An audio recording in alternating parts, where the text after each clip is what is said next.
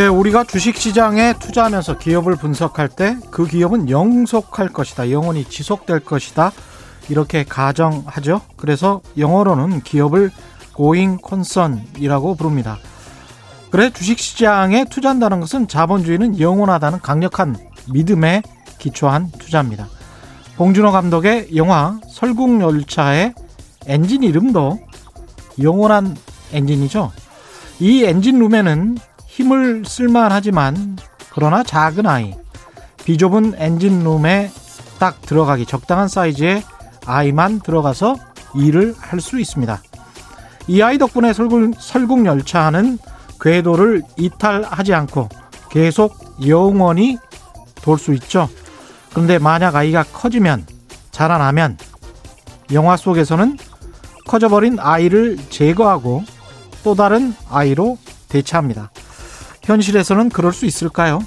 빚과 돈의 힘으로 자산 시장이 아무리 비대해진다고 한들 우리 아파트 가격, 주식 가격이 아무리 올라간다고 한들 이른바 main street라고 불리는 실물 경제 중소기업 자영업 노동자들이 몰락해서 소비하지 못한다면 우리의 아파트 가격, 주식 가격은 계속 올라갈 수 있겠습니까? 빈부격차, 불평등을 완화시켜야 한다는 이야기가 경제학자들 사이에서 끊임없이 나오는 이유는 단지 사회적 연민 때문에 그런 게 아닙니다. 자본주의가 영속하기 위해서라도 불평등은 완화되어야 합니다. 네, 안녕하십니까. 세상에 이익이 되는 방송 최경련의 경제쇼 출발합니다. 저는 진실탐사 엔터테이너 최경련입니다. 유튜브 오늘도 함께 갑시다!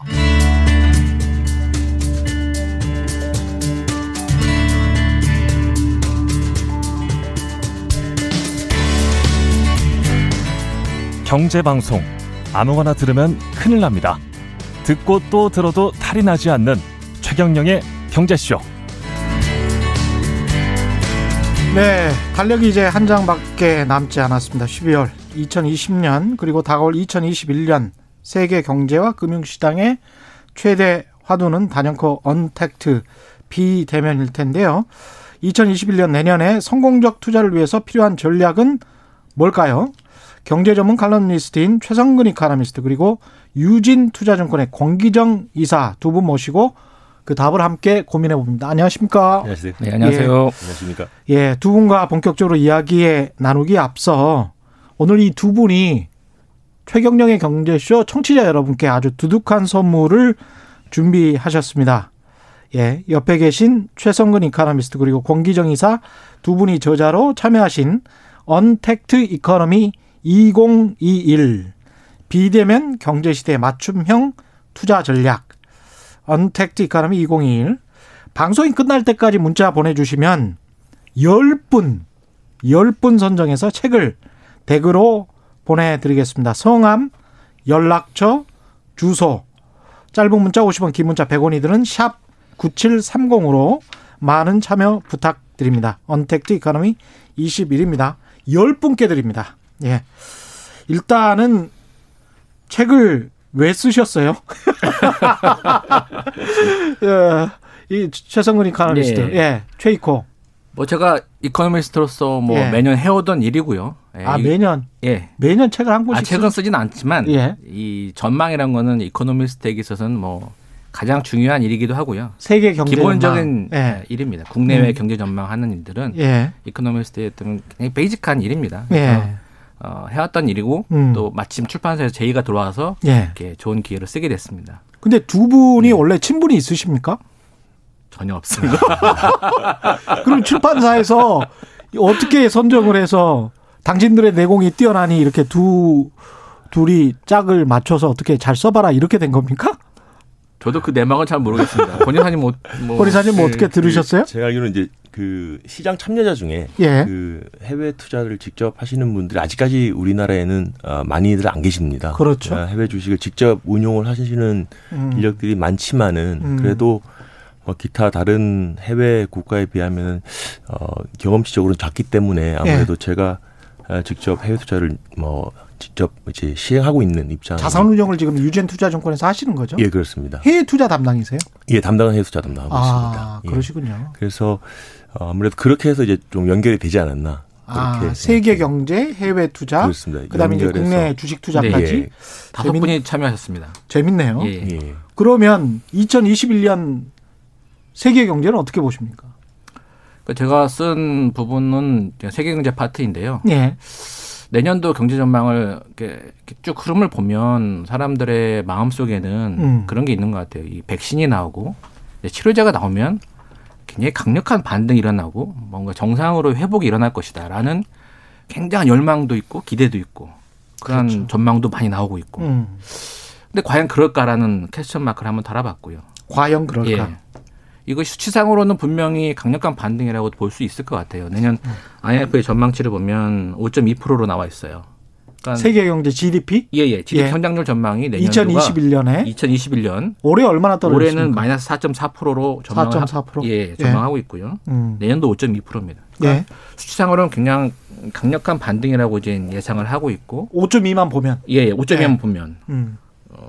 올해의 전망치가 낯선 것처럼 내년 전망치도 굉장히 낯설 겁니다. 그렇죠. 근데 그것은 어떻게 보면 기저효과의 측면이 굉장히 강하죠. 음. 국내 경제 측면을 보더라도 수치상으로는 분명히 강력한 반등일지라도 음. 과연 속성은 그러한 것인가? 음. 저는 그런 의문을 가져보았고요. 우리는 얼마나 3 볼 수 있을까요? 우리는, 우리는 3% 정도 볼 수 있을 것 같습니다. 3%? 오- 오늘 그 국민소득 그 잠정치가 나왔는데 음. 2.1%가 나왔어요. 전기 대비. 예. 그래서 연말에 전기 대비 한 0.3, 0.4% 정도 하면 음. 올해 한해 전망한 마이너스 1.1%는 가능하다고 보고 있고요. 아, 마이너스 1%면 예, 예. 진짜 선방이네. 양호하죠. 세계 경제가 예. 마이너스 4%니까. 그렇죠. 내년도도 그 기저 효과를 고려하면 그 흐름대로 이제 성장률 경로가 있거든요. 음. 그 경로치를 보면 3% 정도는 무난히 할 수 있지 않을까라고 이제 보는 것이 대체적인 전망입니다. 고리사님 이 흐름에는 동의하십니까? 예, 뭐 전적으로 동의하고 있고요. 예. 어, 이제 이게 평균치로 보면은 사실 이렇게 뭐좀 어떻게 보면 낮은 숫자일 예, 수가 그렇죠. 있는 거죠. 음. 그래서 이제 어, 금년 낮은 거 기저 효과가 워낙에 커 보이는 효과지 그렇죠. 실제 착시가 날수타날 수도 있는 예. 그런 상황이기 때문에 좀 주의를 할 필요는 있습니다. 그리고 현실을 인식하게 되면 그렇죠. 최성근 이카노미스트 관련해서 이제 문자가 반가워하는 문자가 폭주하고 있어서 그거 좀 소개, 감사합니다. 예. 소개해드리고요. 현실을 인식하게 되면 당장 이런 이런 질문이 들어온단 말이죠. 오선아님 같은 경우에 주식시장이 너무 과열돼 있는데 앞으로 이게 계속 이어질지 그리고 하락세가 내년에 그러면 올지 이게 지금 가장 큰 질문거리겠죠. 예. 그러니까 제가 볼 때는 실물 경제, 그러니까 자산 시장, 주식 시장 뭐 이런 부분은 자산 시장은 굉장히 좀 어, 어떻게 보면 과열된 분위기가 예. 계속해서 가지 않을까라고 생각을 하고 있어요. 연준에서 어, 과열된 기- 분위기가 예, 계속 간다. 유동성을 계속해서 공급하고 있는 음. 그런 완화적인 통화 스탠스를 갖고 있기 때문에 음. 내년도에도 그러한 부분들은 죽지 않을 것이다. 이런 부, 아, 나, 흐름이 나타날 것 같은데 음. 실물 경제는 그렇지 않단 말이죠. 실물 경제는 경제는 그렇지 않고 여러분들 예. 느끼시는 것처럼 굉장히 타격을 입고 그 상흔이 음. 여전히 2021년도에 아, 국내 경제의 다양한 부분에 충격을 아, 남기고 있을 것이다. 그렇겠죠. 예. 예. 그리고 그것이 양극화로. 그러니까 언택트 산업이라고 우리가 보통 얘기하는 음. 이 코로나19 시대에 주목받고 성장하게 된 산업들이 있지 않습니까? 비대면 경제 속에서 그러한 경제들은 굉장히 빠른 어떤 성장을 아, 구가하겠지만 전통적인 제조업이라든지 또 그 언택 산업에서 소외된 자영업이라든지 그러니까 음. 국내 내수 경제라든지 이런 것들이 어 보이지 않는 가운데 우리 경제 위험 요인으로 또 남아 있을 것이고 발목을 잡을 것이다라는 것들을 좀 아, 저는 주목해서 봐야 되지 않나 싶습니다. 고리사님 어떻게 생각하십니까? 예, 그 시장을 어떻게 바라보느냐에 대한 음. 시각은 이제 투자자들마다 굉장히 이제 다를 수가 있습니다. 예. 근데 이제 나뭐 회귀를 해 보면은 3월에 이제 대폭락이 왔고 그랬죠.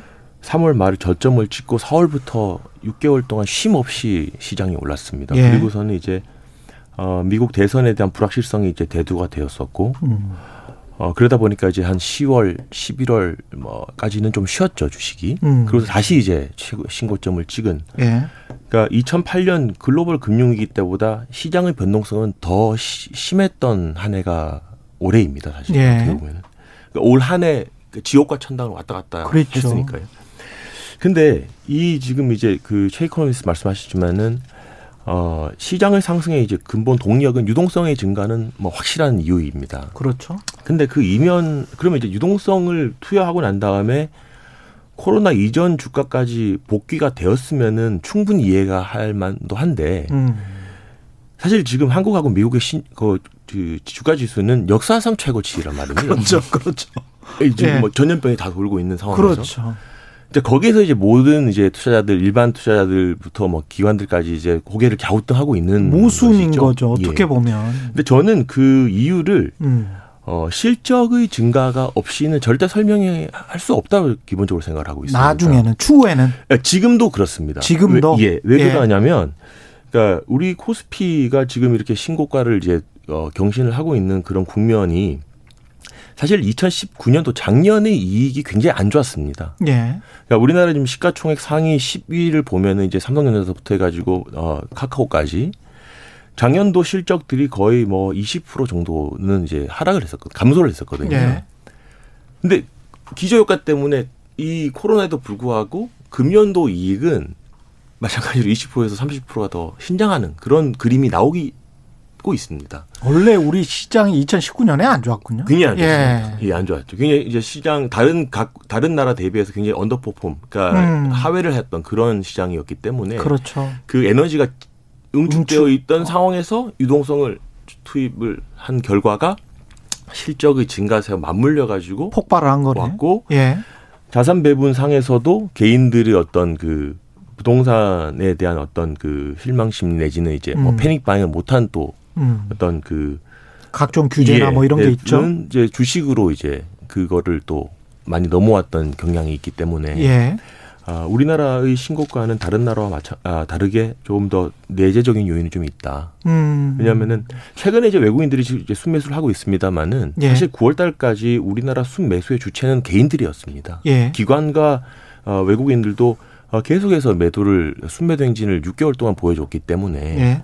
사실 우리나라 개인들이 올해 뭐 사실 동학 뭐 개민이 이런 이런 얘기들이 많이 하지 않습니까? 예. 그것들이 사실 어 우리나라 순매수의 주체에 드러났다. 음. 이렇게 봐져서 우리나라에 좀 기본적으로 다른 나라와는 다른 그런 요소가 있다고 봐지고요. 예.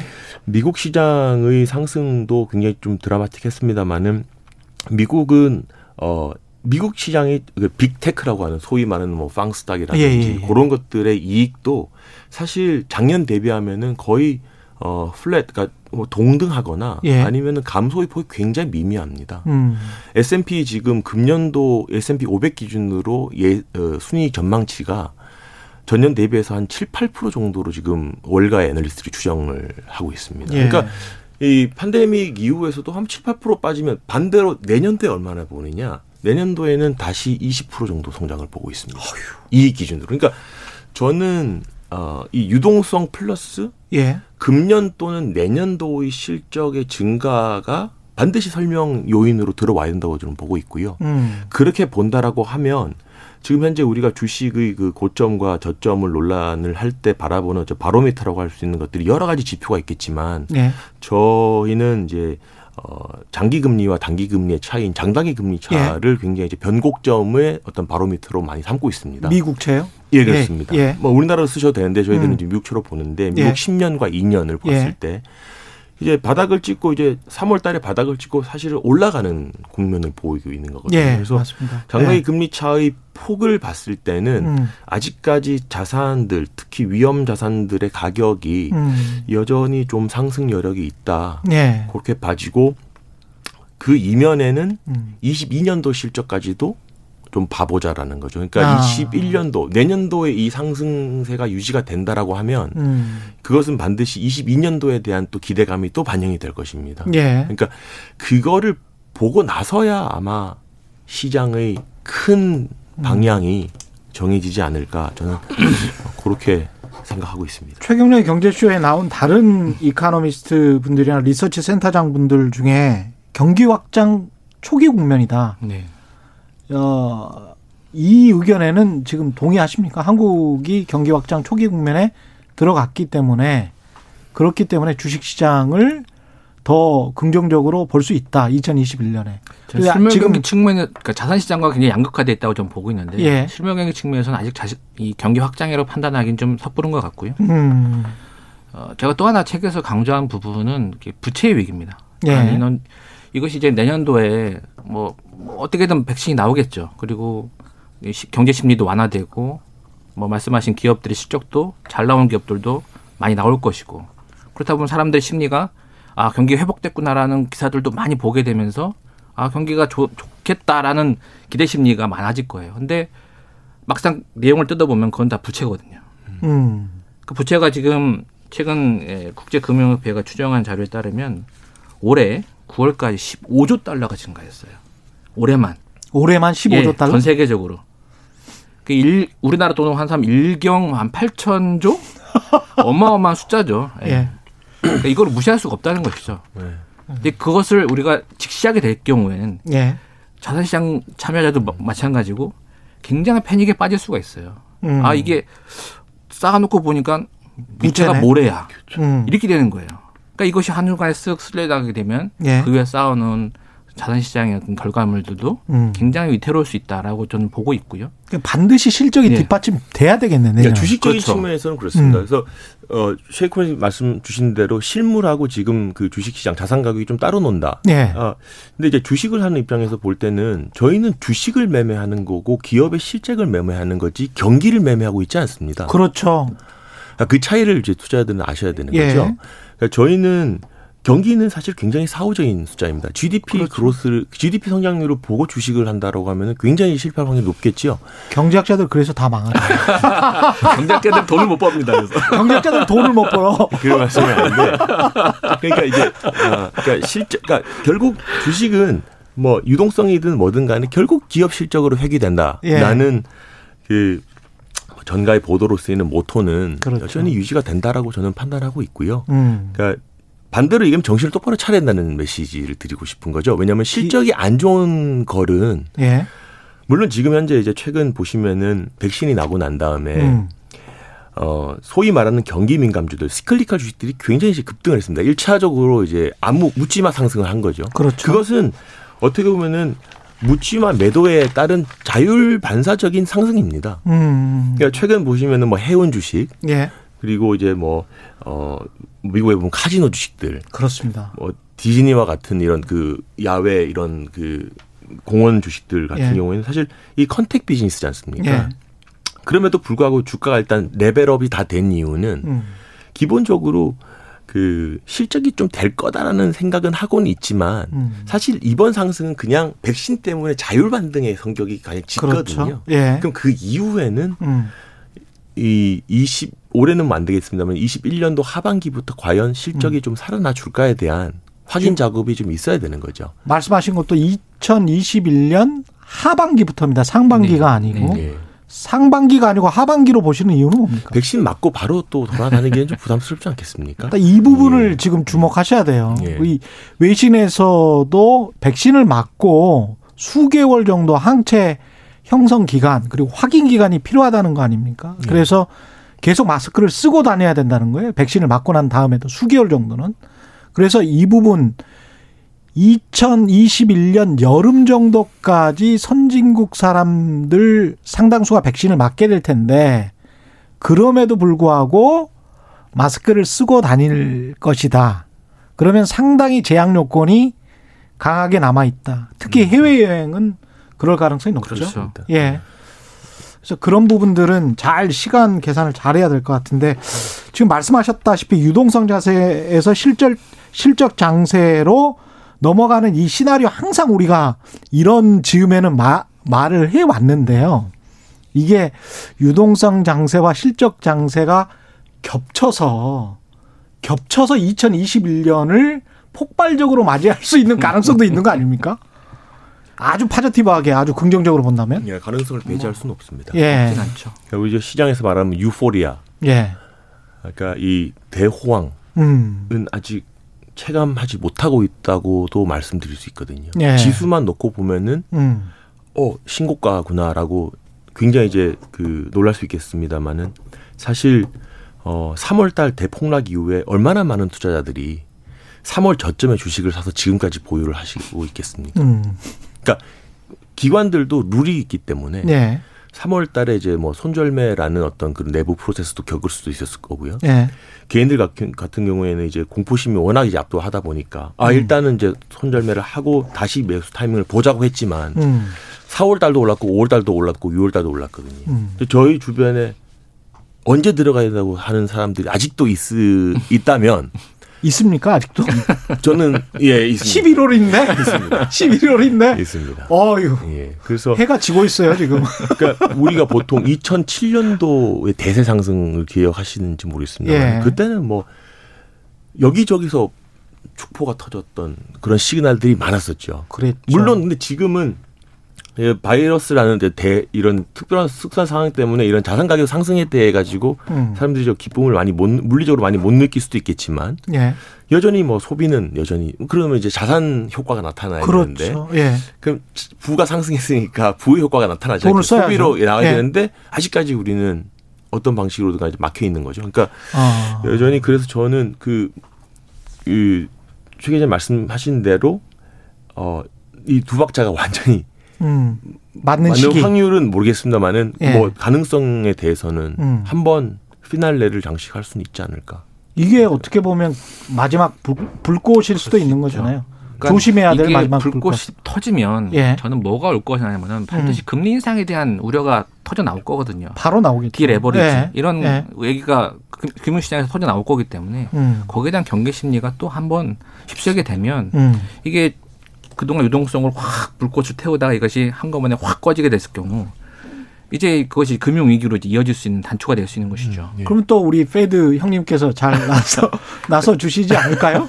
또 예. 워낙 많은 돈을 태웠기 때문에 예. 이제 Fed도 지금 보면은 굉장히 조심스러워요. 예. 회사채를 막 사들이다가 예. 최근에는 회사채를 뭐 그렇게 실제적으로는 그렇죠. 많이 사들이지 않는 그런 움직임을 보이고 있거든요. 음. 그러니까 부채가 늘어나는 데 대한 경계 심리가 있는 것이죠. 그렇죠. 그러니까 각 나라마다 지금 워낙 부채를 많이 늘려놨기 때문에 최근에도 보면 디폴트를 선언한 나라들 좀 있어요. 음. 아프리카의 잠비아라든지 한, 한 대여섯 나라가 예. 디폴트 선언했어요.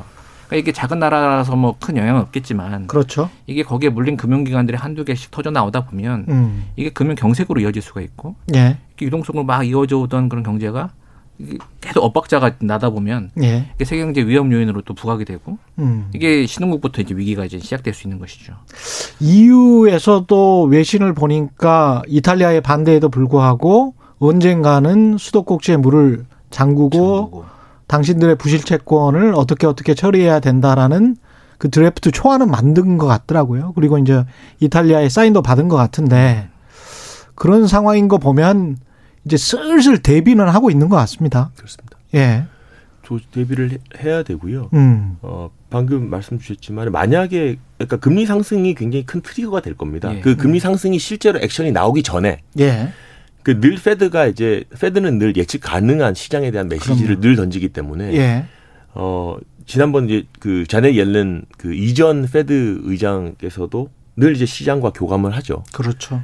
그때 조금의 시그널이 왔을 경우에는 음. 어예 생각할 수 없는 정도의 하락도 감내해야 되기 때문에 예. 어 21년도의 장이 만약에 상승한다 하더라도 음. 그때는 좀 지키는 투자로 음. 좀 돌아서는 자세가 필요하지 않을까. 2021년에는 예. 지키는 투자의 자세. 네.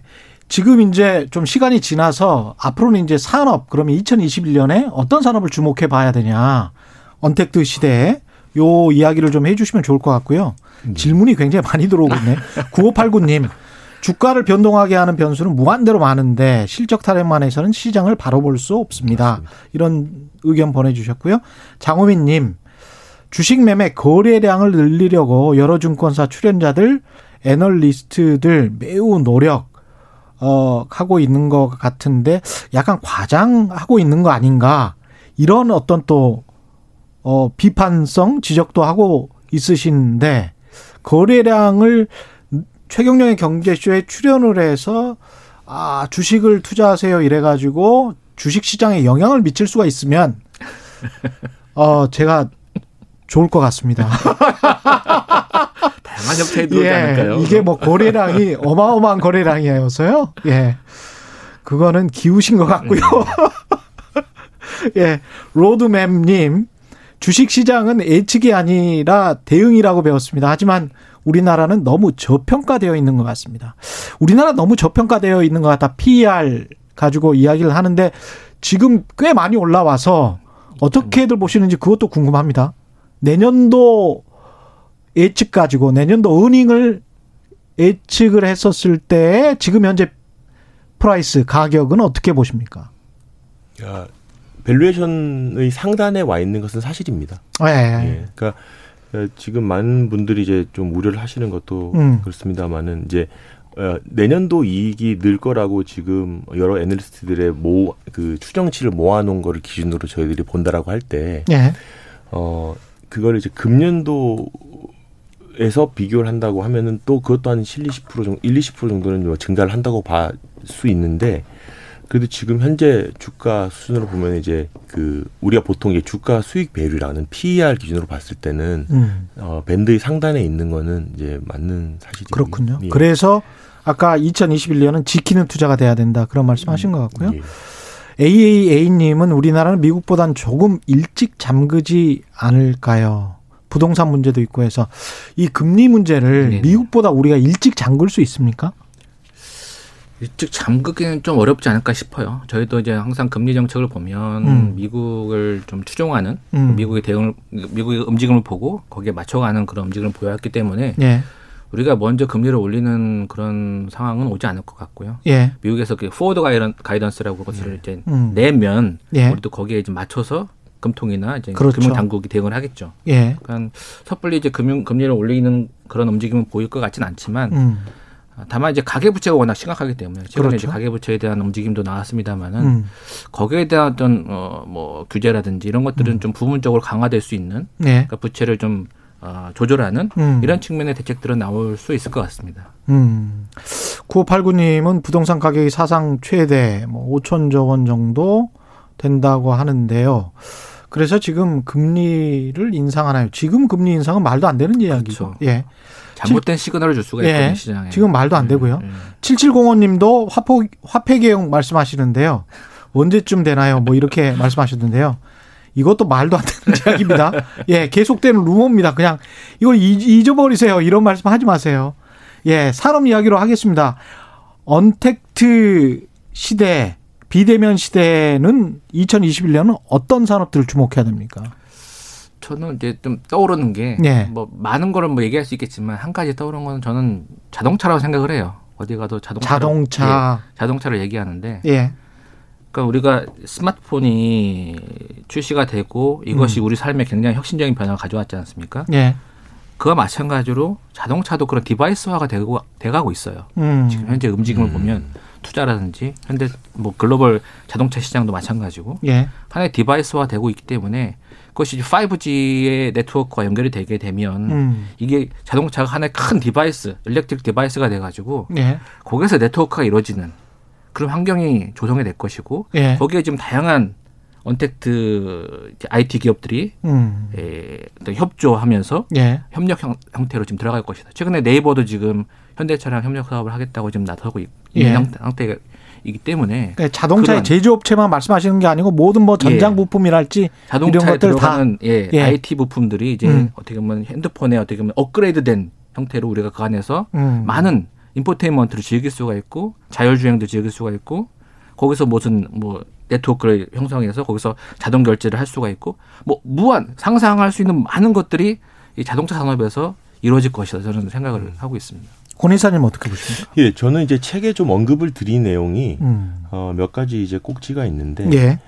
어, 이제 미국을 중심으로 하고 있는 이제 cloud computing 산업이 예. 우리가 좀 주목해 봐야 되지 않을까. 기본적으로 음. 이제 내년도에 만약에 시장이 계속해서 좋아진다고 하면 경기 민감주 같은 이제 뭐 백신 이후에 경기가 이제 회복된다는 기대감이면 예. 어, 실적이 좀 못 따라오더라도 기본적으로 우리가 뭐 여행이라든지 항공, 운수, 음. 어, 뭐, 레저, 은행, 이런 것, 다 이제 제자리를 좀 찾아가는 과정이 당연히 이제 눈에 보이는 trade가 될 겁니다. 예. 근데 이제 제가 말씀드리고 싶은 이제 산업적인 측면에서는 음. untact건 contact건 간에 꾸준하게, 꾸준하게 이제 매출과 순이익을 이제 이룰 수 있는 sector가 과연 뭐겠느냐라고 봤을 때는 저는 이제 미국이 이제 그 주도하고 있는 cloud computing이라고 이제 말씀드리고 싶은데요. 아시다시피 이제 cloud computing은 뭐 일반 우리 그 개인 사용자들은 자기 자료를 이제 뭐 구글이나 네이버나 다음과 같은 이제 인터넷 포털 사이트가 제공하는 어떤 그 외부 저장 장치에 자기의 이제 데이터를 저장해 두고 필요할 때마다 좀 빼쓰는 예. 그런 거를 이제 생각하실 수 있는데 당연히 이제 그것도 클라우드 서비스의 일종이고요. 다만 이 cloud computing의 서비스의 종류가 굉장히 많기 때문에 음. 그런 그 데이터 저장은 이제 아주 극히 일부분에 지나지 그렇죠. 않습니다. 그래서 그렇죠. 핵심은 cloud computing이 이제 제공하는 이제 데이터 저장과 관련된 서버를 뿐만 아니고 음. 어, 그 안에 우리가 아, 알고 있는 인공지능이라든지 예. 증강현실, 가상현실, 뭐 robotics, 음. 어, 사물 인터넷 등과 같이 우리가 이제 소위 말하는 초연결 사회를 지향하는 사차 산업을 가능하게 하고 구현하게 하는 어, 최첨단의 정보통신 기술이 cloud computing 안에 있습니다. 어. 그러니까 무- 전 세계 무수히 똑똑한 사람들이 벤처를 창업해서 그 세부적인 기술을 개발을 하지요. 예. 근데 그 기술 하나를 가지고는 쓰임새가 없습니다. 음. 그 기술이 cloud computing이라는 이, 이 생태계 안에 들어갔을 때 다 유기적으로. 예. 빼서 쓰면서 이 4차 산업과 관련된 초연결 사회가 진행이 되거든요. 예. 그래서 어 예를 들어 보면은 어 우리가 보통 석유 제일 큰 회사가 이제 그 Royal Dutch Shell이라는 회사가 예. 있습니다만은 어 미국에 가면 이제 텍사스의 Permian 분지라고 있습니다. 거기에 예. 이제 그 셰일 가스가 매장량이 이제 제일 크다고 알려져 있습니다만은 자기네들이 가지고 있는 유전에서 어떻게 가스를 뽑아 올려서 가장 효율적으로 어 생산량을 극대화할 수 있느냐에 대한 것도 인공지능이 해주는 세상입니다. 그러면 그런 석유 회사들이 예. IT 기업이 아니기 때문에 예. 인공지능을 본인들이 개발할 수가 없습니다. 그거 개발하면 그게 인공지능 회사지 석유. 회사겠습니까? 그러네요. 그러니 아마존이나 어, 마이크로소프트가 제공하는 cloud computing 서비스에 접속을 해서 음. 자기들의 모든 그 데이터를 디지털화하고 예. 그래서 컬- cloud computing 안에다 자기네들 데이터를 다 집어넣은 다음에 예. 최적의 어떤 경영 전략에 대한 의사 결정을 하는 이제 그런 것들이 이제 우리가 지향하는 cloud computing의 어떤 그 과도기지만은 지금 현재로서는 궁극적으로 지향하는 바가 아니, 아닌가. 그러네요. 그래서 아마존과 우리가 아마존은 전자상거래로 말씀드리면 뭐 부지불동의 그 1위 업체입니다만은 그것을 제외하고도 cloud computing 서비스 비즈니스로도 글로벌 1등 기업이고요. 예. 마이크로소프트는 2위 사업자입니다만은 굉장히 그 추격 속도가 굉장히 좀 어, 음. 흥미롭게 진행되고 있습니다. 예. 뭐 구글, 뭐 알리바바, 우리나라 네이버 다음도 뭐 하고 음. 있습니다만은 그래서 저는 이제 cloud computing 사업자 그리고 좀 더 나아가서 cloud computing 안에 있는 서비스와 그 정보통신 기술을 이용해 가지고 어 소프트웨어를 만든 기업들 우리가 보통 이제 예. 소프트웨어 개발사라고 했을 때 뭐 흔히들 아는 마이크로소프트도 소프트웨어 네, 개발 그렇죠. 회사죠. 예. 어, 우리 Acrobat Reader기로 잘 알고 있는 뭐 어도비 같은 예, 것도 예. 소프트웨어고요. 이제 이런 큰 회사들, 세일즈포스 이런 회사들도 많지만 사실 굉장히 이제는 그 하부 어, 업무에 최적화되어 있는 소프트웨어를 개발하는 기업들이 굉장히 많고 예. 미국 나스닥에는 그런 회사들이 굉장히 많이 상장이 되어 있습니다. 음. 그러니 이제는 cloud computing 이 생태계 안에서 어떻게 하면 보안 문제를 해결하고 어떻게 하면 데이터를 효율적으로 관리하고 분석하는 최적화되어 있는 소프트웨어 기업들이 나오고 있는 거죠. 그러니까 과거 뭐 10년 전에는 클라우드 컴퓨팅 자체가 목적이었다면 예. 지금은 클라우드 컴퓨팅의 환경 내에서 그 효율성을 최적화시키는 그런 소프트웨어를 개발하는 회사들이 우후죽순으로 생겨나고 있습니다. 근데 이 클라우드 컴퓨팅 이야기할 때 제가 궁금한 건 이게 국경과 영토에 예. 제한을 받게 될까요? 아니면 나중에는 이게 가령 예. 구글과 다음이 경쟁한다. 특히 이제 국토 지리나 이런 거는 지금 서로 경쟁하고 있는 걸로 알고 있는데. 네. 물리적으로 반드시 공간이 필요합니다. 그렇죠. 어, 서버가 예. 기본적으로 이제 region이라고 하는데요. 우리가 예. 그래서 여러 가지 서버들을 모아놓은 클러스터를 이제 우리가 region이라는 이제 명칭을 음. 쓰는데 그 이제 물리적으로 그 지역에 있어야 되는 거죠. 그리고 클라우드 컴퓨팅의 가장 아클레스건이 보안 문제 또는 이제 그 전원이 나갔을 때 어떻게 하느냐. 어. 늘 상시적으로 돌아가야 되기 때문에 그래서 보통 한 4차까지 이제 대비가 되어 있는 거면은 백업 서버들이 계속 있는 거니까 물리적으로 영토가 필요한 겁니다. 그래서 또 에너지 문제가 또 같이 나오겠네요. 그렇습니다. 아, 이게 거의 SF 영화 비슷하게 갑니다. 네. 그러니까 초기 단계 비슷할 것 같은데. 그 상상으로만 했던 일들이 이제 막 현실화되는 것이죠. 예. 네. 그래서 그 터미네이터 한 장면 지금 보는 것 같아요. 지금 쭉 말씀 들어보 듣다 보니까 어 이거 터미네이터네 뭐 이런 이런 생각이 드네요. 네, 그, 예. 그게 모든 우리가 이제 사용자들도 컴퓨터에 접속을 해서 음. 그냥 우리 웹 웹상에서 보는 이제 컴퓨터 화면으로 모든 일을 처리하는 그런 세상이 왔고요. 예. 어 이제 그러한 기업들을 우리가 이제 software as a service라 그래서 이제 SaaS, SaaS 기업이라고 하는데 예. 어 뭐, 우리가 뭐 화상 회의로 요즘 유, 어, 인기를 하고 있는 이제 줌 같은 예. 어, Zoom Communications 같은 그런 회사들도 어 다 클라우드에 기반한 음. 회사이고요. 예.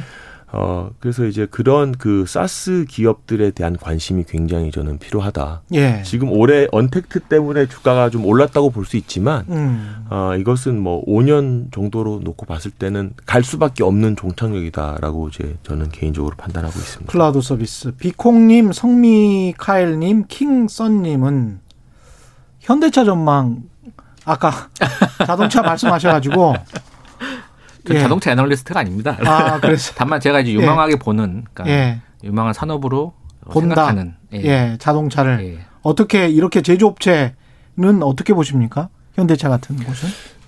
이게 뭐 저도 자동차 애널리스트가 아니기 때문에 제 뭐 말씀을 드리기 힘들지만 이제 전기차를 이제 최이코께서 이제 언급을 주셨기 때문에 음.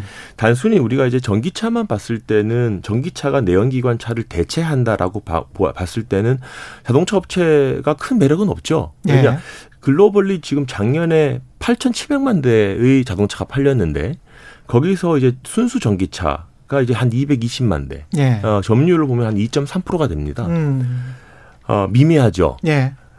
근데 이제 그게 만약에 점점 더 이제 더 많이 팔았다고 치면 내연차가 안 팔리고 전기차가 대체되는 효과기 때문에 그렇죠. 뭐 그냥 자동차 회사 입장에서는 어 내연기관차 팔고 전기차 파는 거니까 그러네요. 과연 매출이랑 이익이 얼마나 늘겠어라고 보실 수도 있는데 음. 제가 보는 입장은 조금 다른 게 자동차 산업이란 것은 그 대량화를 시킨 미국과 유럽이 100년을 지배해온 영토지 않습니까? 그렇죠. 예. 근데 이게 지금 판이 새로 깔렸거든요. 음. 전기차라는. 예. 물론 어 유럽과 미국의 뭐 고유의 디자인이 있고 여전히 뭐 유럽 차가 좋다라는 선호도가 있을 수 있겠지만 어 기술이나 자율주행 기술이나 배터리 기술이 굉장히 이제 선도적인 위치에 있는 어 한국이 한국 업체들이 선도적인 위치를 가지게 된다라고 하면 이건 새롭게 짜놓은 판에서 우리가 못 해볼 건 또 뭐냐 뭐 이렇게 저는 생각을 할 수 하고 있습니다. 그래서 예. 어, 지금 잘 하고 있고요. 왜냐하면 지금 전기차가 뭐 테슬라 때문에 굉장히 붐업이 돼 있지만 예. 어 220만 대밖에 안 팔렸습니다. 아직, 아직 갈 길은 멉니다. 블룸버그 리서치의 어 전망에 따르면 2025년에 전기차의 비중이 한 10% 예. 그리고 어 30년에 한 30% 정도 좀 기, 이제 그러니까 커브가 확 이제 돌아가면서 이제 그건 가- 30년 한 달라지겠죠. 2,500만 대 정도 팔 수 있겠다 예, 그러네요. 예. 그러면 제가 볼 때는 이 성장의 초기에 있는 지금 2010, 2020년서부터 2025년까지 이 5년이 향후 몇십 년을 또 좌우할 이제 예, 그러네요. 굉장히 중요한 포인트라고 예. 봐지고요. 그래서 현대차는 이번에 이제 eGMP라는 전기차 전용 이제 생산 플랫폼을 구축을 하고 예. 어, 내년도부터 그에 맞는 어, 신차가 최초로 한대 나오는 걸로 제가 알고 있습니다. 그래서 음. 좀 기대해 볼 수 있고 어 테슬라가 인기가 많은 이유는 이제 자율주행의 기술이 그래도 다른 업체보다는 좀 더 발 진보되어 있기 때문에 예. 여전히 이제 어 어느 정도 아이콘적인 요소로 좀 자리를 잡고 있을 것 같고요. 음. 유럽 업차들이 의외로 좀 뒤처져 있다라고 볼 수 있지만 나름 내실 있게 준비를 해왔기 때문에 음. 사실 경쟁의 강도로 보면은 또 한 발자국 또 물러설 수 없는 음. 또뭐 건곤히 일척의 승부가 또 기다리고 있고요. 예. 또 자연스럽게 연결 드리면은 배터리도 마찬가지입니다. 그러네. 우리나라 업체의 이제 LG 화학과 삼성 SDI 그리고 SK 음. 이노베이션스가 어 기술력이나 공정의 어떤 효율성 그리고 가격 경쟁력을 봤을 때 우리 어 글로벌리 이제 선두권 업체입니다만 중국의 CATL과 BID 같은 업체들의 그 추격이 굉장히 뭐 굉장합니다. 예. 실제로 CATL과 LG화학은 글로벌 마켓시어를 1, 2위를 계속 엎치락뒤치락 하고 있는 상황이고요. 어, 또 중국에서 생산되는 테슬라 같은 경우에는 어, CLTL 배터리를 쓰기로도 했고 또 음. BID 배터리도 어, 쓰기로 했던 예. 어, 뉴스가 나온 걸 보면 또 야금야금 중고 업체들이 어, 우리가 굉장히 좀 어, 질렸던 유럽 자동차 메이커들의 시장 점유율도 음. 좀 뺏어갈 수 있는 어떤 그런 상황이기 때문에 어, 자동차를 제조하는 업체나 배터리를 제조하는 업체 뭐 두 분야께서 협업을 뭐할수 있는 게 당연한 것 같고요. 해야 되네요. 예, 지금 예. 상황이. 그, 예, 지금은 제가 제가 논, 말씀드렸지만은 음. 새로운 글로벌 자동차 시장의 판이 짜여 있기 때문에 예. 이거는 해야 돼. 뭐 국가와 국가로 가야 되는 거죠. 예. 그러니까 중국도 지금 길을 쓰고 유럽에다가 공장을 짓고 예. 어 유럽 자동차 메이커들한테 아 우리도 공장 너네 그렇죠. 옆에 지었으니 우리 예. 거좀 써줘 이런 거 아니겠습니까? 음. 그렇기 때문에 이거는 어떤 개별 기업의 문제가 아니고 음. 새로 판을 짠 시장의 선점을 위해서 어 나라 간의 어떤 그러네요. 예 어떤 협심이 좀 돼야 되지 않는가 아, 그런 측면에서는 이게 하고 국가 간 있습니다. 경쟁이 치열하겠습니다. 예. 그 유럽 차들 입장에서는 내연기관 차를 그래도 향후에도 계속 팔아야 되니까 중국 시장이 워낙 크기 때문에 음. 거기에서 또 일정 정도 팔고 니들 배터리도 좀 사주고 뭐 이런 협업 체계가 음. 구축될 수가 있겠네요. 야 여러 가지로 합종 연행이 가능한 그런 상황인데 JHS님 은 전혀 다른 지금 의견을 주셨습니다. 뭐니 뭐니 해도 아파트입니다. 주식하지 마세요. 개미는 한 번에 다 털려요. 뭐 이런 이런 아주 뭐 상당히 극단적인 말씀을 하셨는데 부동산을 어떻게 전망하십니까? 부동산도 마찬가지로 제가 항상 부채 위기를 연장선상에서 말씀드리면 예. 그 부채를 통해서 늘린 자산이 과연 영원할 수 있을까? 음. 뭐한 번은 뭐 뭐 갈 수는 있겠지만 음. 언젠간 조정 시기가 오, 오게 되고 예. 그때 이제 부채를 과도하게 레버리지 과도하게 당겨서 쓰신 분들은 상당히 좀 위험해질 수 있다. 자산의 가격의 하락이 충격을 감내할 수 있다면 뭐 모르겠으나 그러한 부분을 감내할 수 없는 분들이 섣불리 음. 부동산 광풍에 휩쓸려서 투자를 하게 된다면 그런 충격에서 과연 안전할 수 있을까 저는 음. 그런 우려가 갖고 있고 예. 또 이것이 또 이게 건강한 성장이 아니기 때문에 음. 그리고 자산 가격이 또 부동산을 통해서 부동산은 정말 부동 자산 아닙니까? 예. 움직일 수 없는 자산이거든요. 음. 그러니까 이것이 경제 성장 뭐 성격적 측면에서 볼 때에도 결국 건강한 투자는 아니다. 물론 음. 개인적인 부를 축적하는 측면에서는 효율적인 수단일 수 있겠지만 음. 그게 과연 앞으로 얼마나 갈 것이며 음. 또 그것을 통해서 경제를 쌓았다 한들 그것이 과연 건강한 경제 성장일 것인가라는 생각을 또 해보셔야 될 것 같습니다. 고리사님 어떻게 보십니까? 일단 전망과 아 저는 부동산은 전혀 예, 좀 예. 문외한이기 때문에 예. 예. 예. 하지만 그럼에도 불구하고 주식 을 하는 입장에서는 자산 운영하시는 입장에서는 그럼 왜 에, 부동산이 아니고 주식이어야 하는가 이런 고민은 좀 하셨을 것 같아요. 음. 앞으로 한 10년 동안. 예, 제가 예. 어, 그 제가 이렇게 말씀드릴 수 있을 것 같습니다. 어, 저는 이제 해외 리츠에 관심이 좀 있는데요. 해외 리츠. 예, 뭐 리츠도 어차피 부동산이니까. 음. 어, 그거랑 연결시켜서 말씀을 드리면 이제 해외 리츠가 이제 부동산 펀드를 우리가 속칭하는 건데요. 예.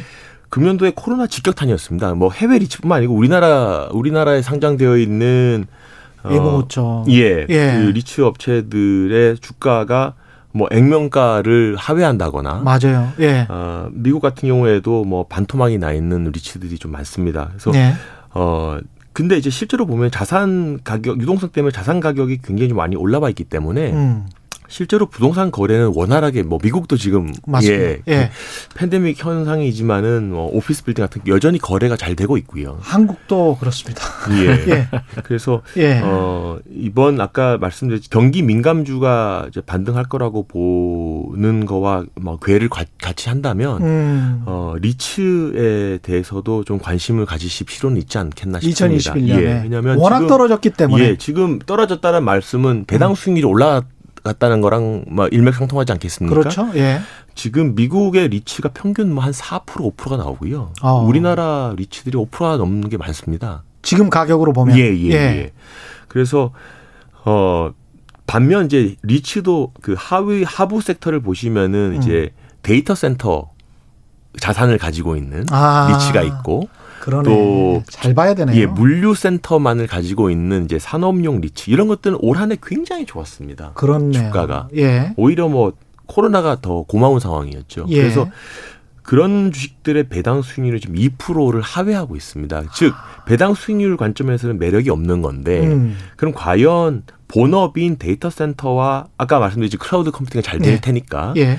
어, 데이터 센터가 잘 될 거냐 뭐 전자상거래는 여전히 좋을 테니까는 음. 어, 물류 창고는 더 계속 잘 될 거다. 그러면 얼마나 잘 될 거냐라고 봤을 때 그 그거를 주가의 상승으로 결부시키는 것보다는 예. 오히려 배당 수익이 너무나 높아져 있는 즉 음. 주가 메리트가 굉장히 좀 부각되고 있는 뭐 retail이나 예. 아, 상업용 오피스 같은 음. 리츠들도 예. 어, 가격 메리트상 한 번은 보실 필요가 있지 않겠나 음. 저는 그렇게 좀 정리를 드릴 수 있을 것 야, 같습니다. 지금 돈이 너무 많이 풀려가지고 갈 곳을 잃어서 지금 뭐 상업용 빌딩들도 공실이 나는데도 불구하고 거래가 꽤 활발히 되더라고요. 대형 빌딩들이. 그래서 언제까지 뭐 갈지는 모르겠습니다. 이 상황이. 끝으로 지금 한 2분 정도 남았는데요. 2021년에 주식, 채권, 그 다음에 다양한 뭐 금 같은 대체 투자도 있을 것 같고요. 자산 시장에 관한 전망, 그 다음에 꼭 유의점 같은 것도 함께 좀 말씀을 해 주십시오. 저는 첫째도 부채, 둘째도 부채, 세 번째도 부채. 그러니까 부채, 부채, 부채. 2021년도에는 항상 그거 명심하셔야 될 것 같습니다. 음. 이 부채를 단순히 이제 어떻게 보면 부의 증식 수단으로만 바라보지 마시고 예. 굉장한 경고등을 켜고 음. 주의 깊게 또 아까 말씀 권 이사님 말씀대로 지키는 자세로 어, 임해야 지키는 된다. 자세. 예. 그러니까 부채가 너무 늘어나게 되면 이제 부채 관리에 들어가야 되는 타이밍이다라고 예. 말씀을 드리고 싶고 예. 글로벌적으로 보아도 그러한 유동성의 어떤 그런 흐름들, 음. 금리 흐름들, 또 물가 흐름들을 주의 깊게 보셔야 이제 그런 어떤 자산 가격의 충격이 올때 현명하게 또 기민하게 대응할 수 있기 때문에 예. 그런 부분을 좀 주의 깊게 보셔야 될 것 같습니다. 예.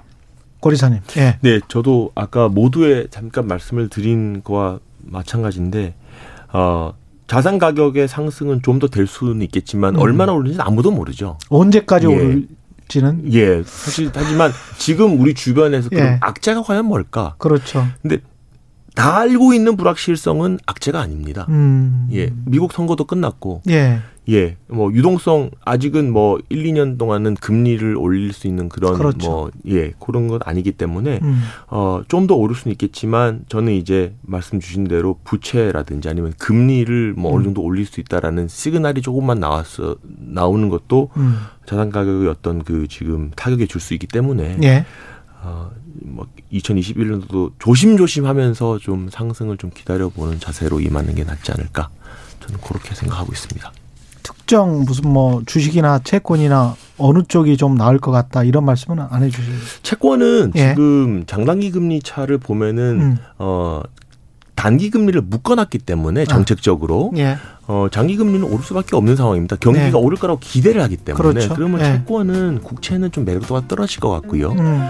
회사채는 바닥을 찍고 굉장히 좀 많이 제자리로 온 상황입니다. 그렇죠. 그래서 스프레드가 크게 많이 먹을 게 없기 때문에 음. 아뭐 남은 거는 조금의 주식 예. 예, 주식밖에 없네요. 오늘 말씀 감사하고요. 지금까지 유진 투자전문 공기정 이사 그리고 최성근 이카노미스트였습니다. 고맙습니다. 감사합니다. 감사합니다.